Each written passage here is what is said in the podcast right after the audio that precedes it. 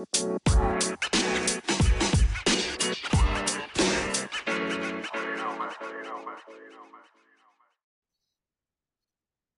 welcome to the Relentless Positivity Podcast from your host, Joe Martin. Got a very compelling story for you guys today. So, my guest today, she was living the dream, but it quickly became a nightmare. Uh, she had just given birth when all of a sudden she was completely paralyzed and fighting for her life. And this is her story of surviving a rare autoimmune disease and how now she is helping others. Holly Francis, welcome to the show. Thank you so much for having me. I'm uh, so excited to be on today. Absolutely. I appreciate you being here. So, I just want to hear the word in your story. Can you kind of tell in your words your own story?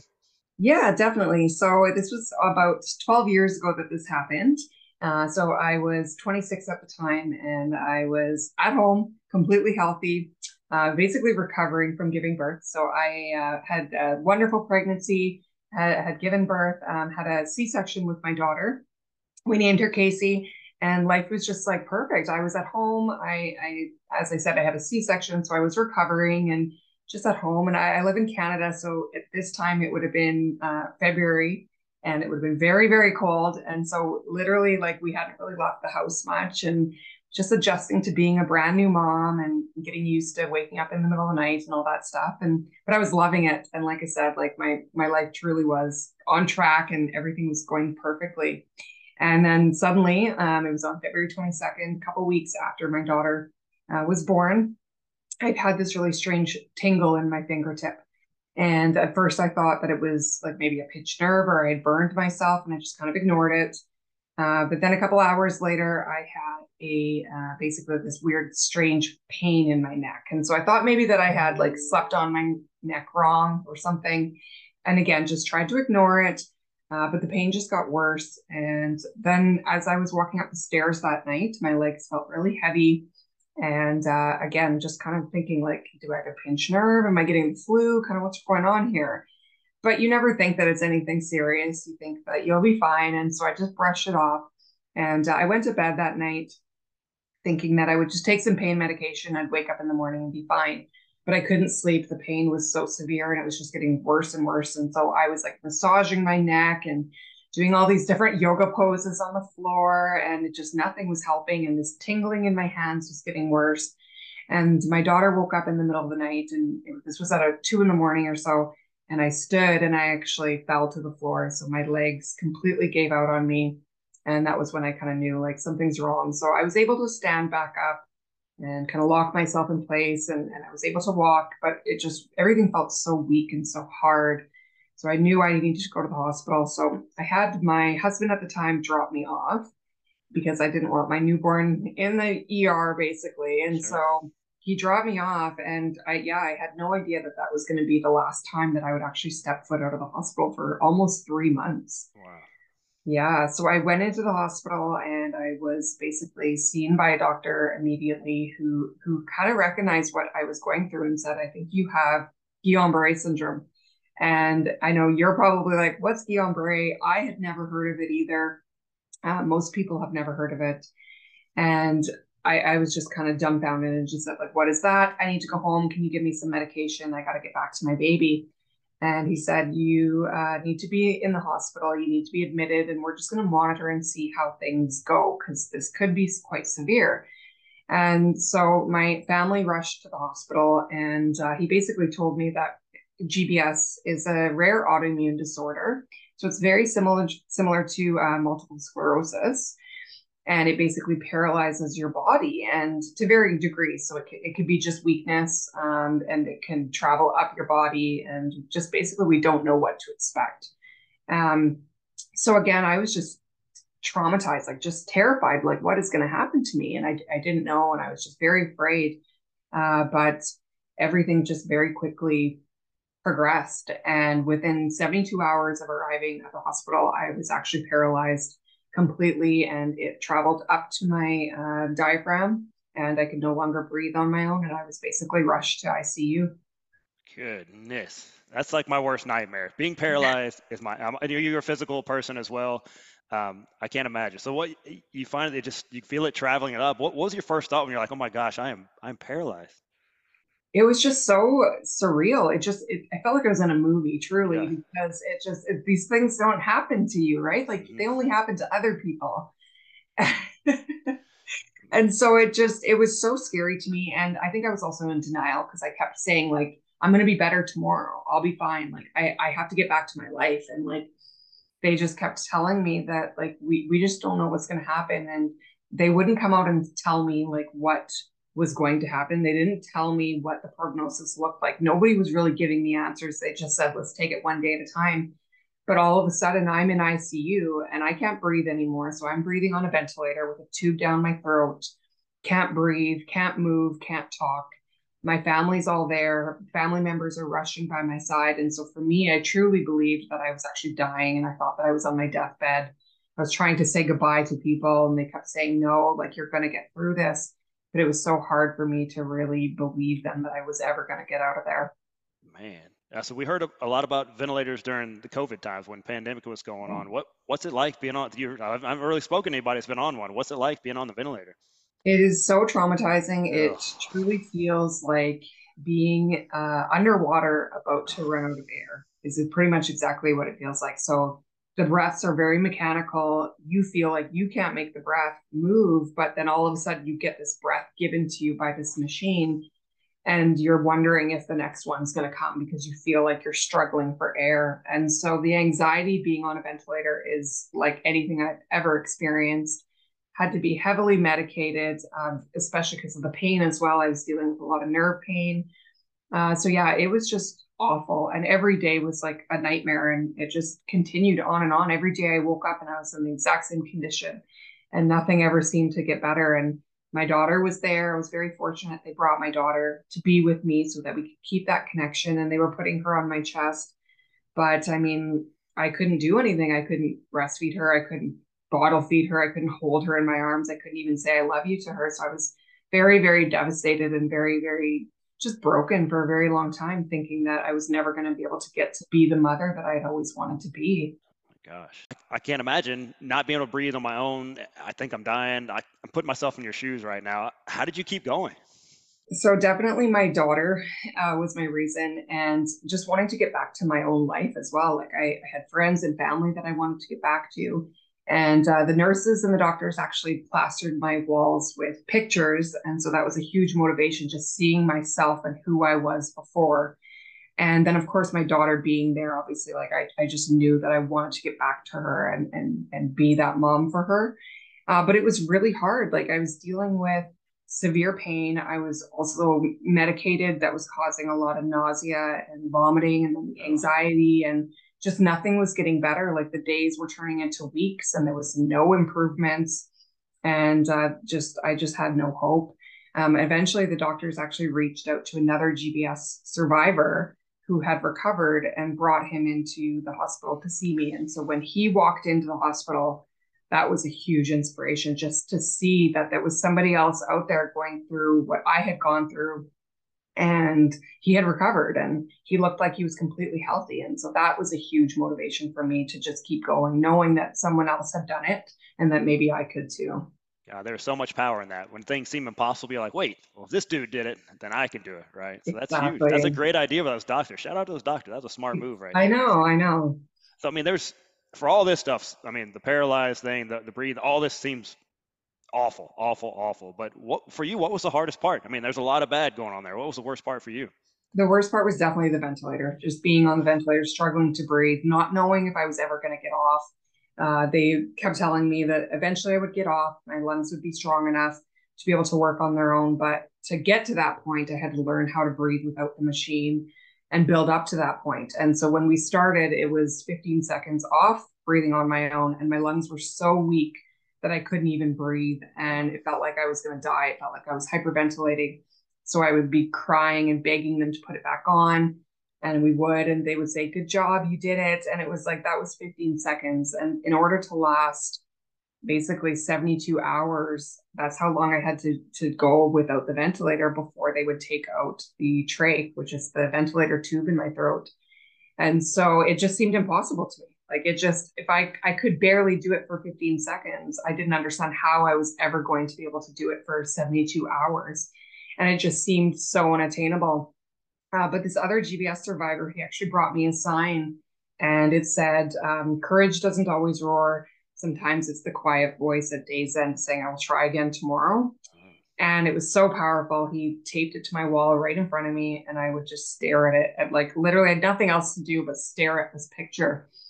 And it just was so powerful. I would just remind myself, you know what, if I can't do it today, I can always try again tomorrow. So I would continuously meet with the respiratory therapist who would take me off the ventilator for a minute at a time. And then slowly every day it got a little bit better and it got a little bit easier. And eventually I could do a couple hours and then six hours and then 12 hours. And after about, well, it was 70 days being on the ventilator that I was finally able to get off it. And I was moved out of ICU and I was on my road to recovery.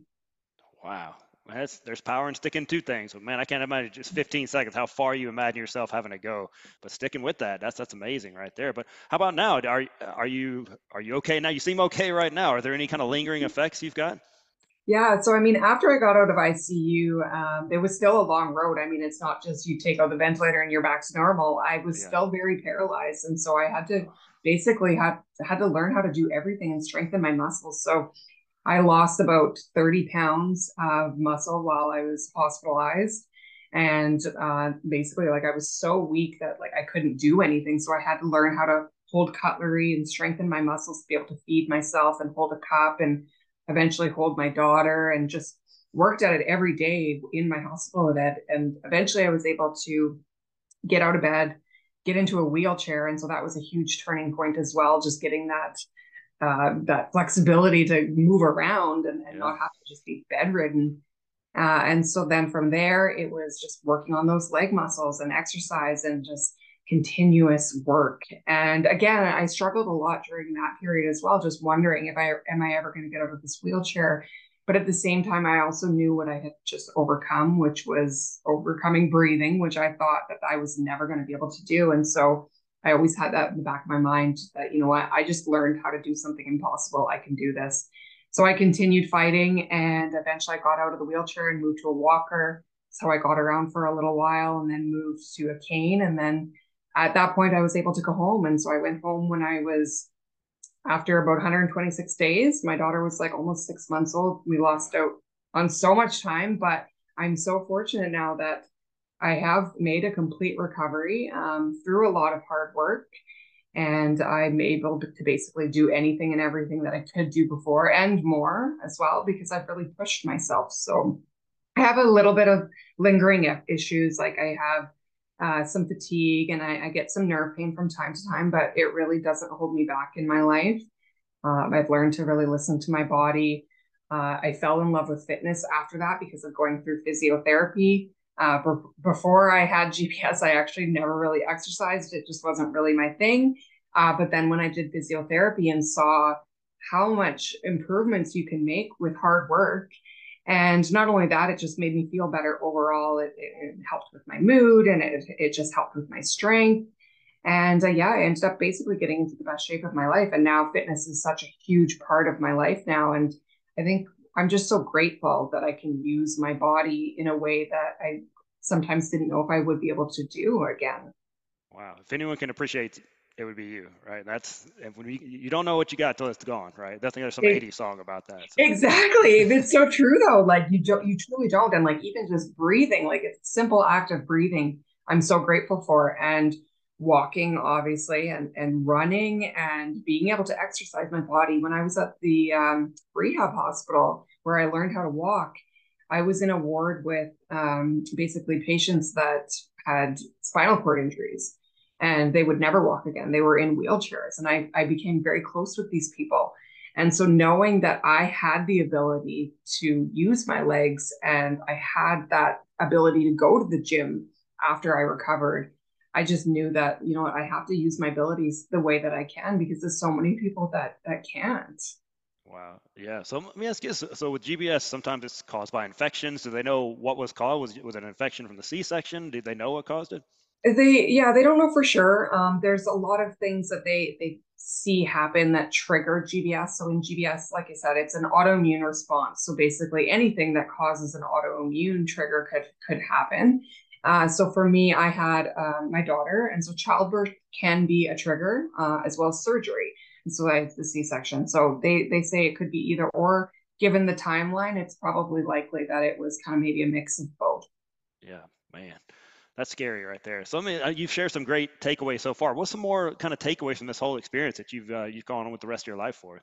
Oh, just you know how short life really is and how quickly it can change. Like I went from being a new mom and completely healthy with no cares in the world, and then 72 hours later on a ventilator, fighting for my life, not sure if I'm going to ever be a mom.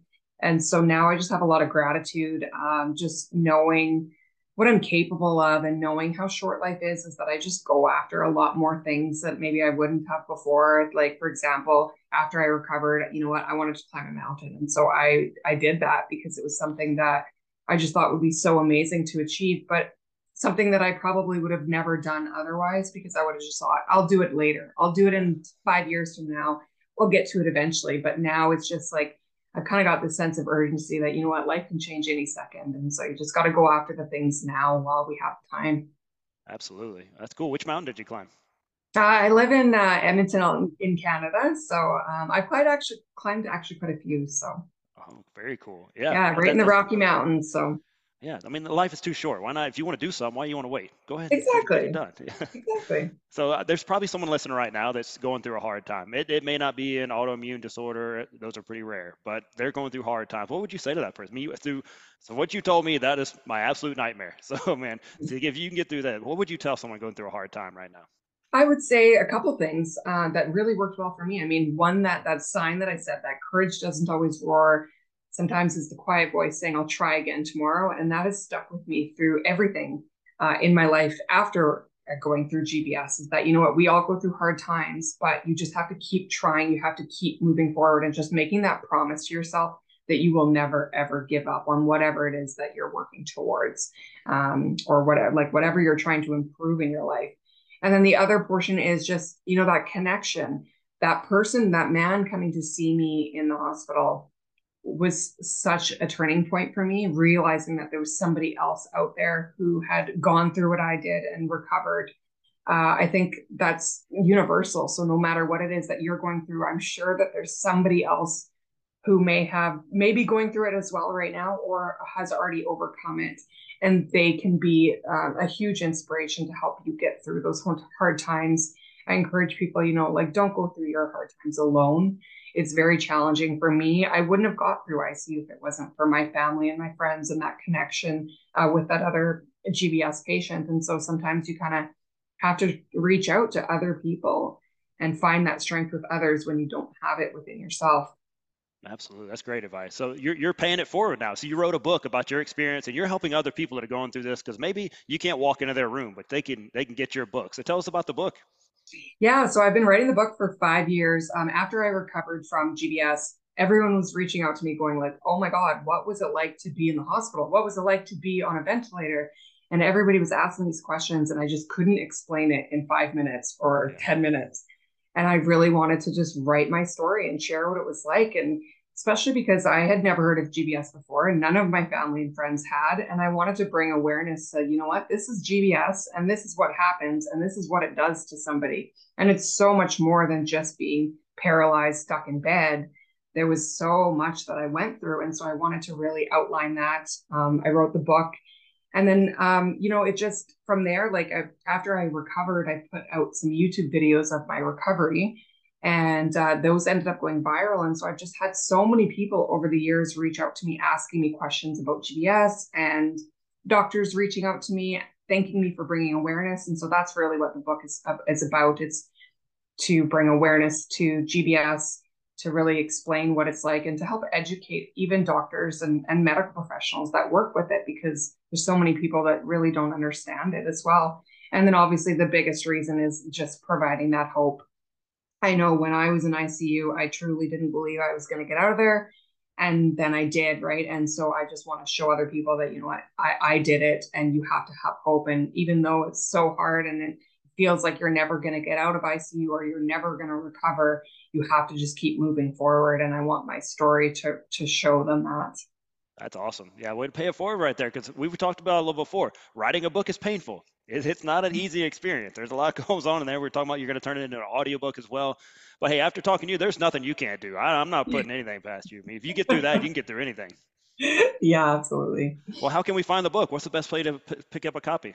Yeah, for sure. So um, either my website, it's hollyaftergbs.com. It's also on Amazon as well. So we've got a soft cover and then um, an ebook as well. And then the audiobook will be coming out in a few months. Uh, and then I'm also on social media as well. So just kind of depending on what you're looking for, I'm on Facebook and then I'm on Instagram and TikTok. And then I also have a YouTube channel, which is more aimed at GBS survivors. So just if you're like a GBS survivor looking for information or you're somebody that deals with um, an illness and you're wanting to look for just inspiration, uh, or you're just wanting to follow along and see where I'm at, then you can uh, check me out wherever. Okay, cool. I'll link all those in show notes in case you're like me, you, can, you don't spell very well and all that, so you can just click on it. So you can go down to show notes. So hey, if you're listening right now and and you're inspired by this, maybe you know someone going through a hard time, please share Holly's story with them. Share her share her book with them. That hey, then you never know what who you could help, which is by sharing their story or sharing your story. Let be like Holly and be like the man that went and visited her. If you're going through something, pay it forward somebody needs your inspiration that, that that you've walked through something and came out on the other end and that's what holly's doing thank you for coming on and, and you go on podcast and this book it, you're going to change someone's life That's absolutely thank you so much for having me on today it was great to meet you. Hey, let's go out and, and uh, share this episode. Get pick up a copy of the book, and we'll keep following along on TikTok and the Snapchat and Facebook, whatever the kids are on these days. So, Holly, keep up the great work. I'm I'm really inspired by you. Thank you so much. All right, you guys have a great week, and we'll see you next time on the Relentless Positivity Podcast.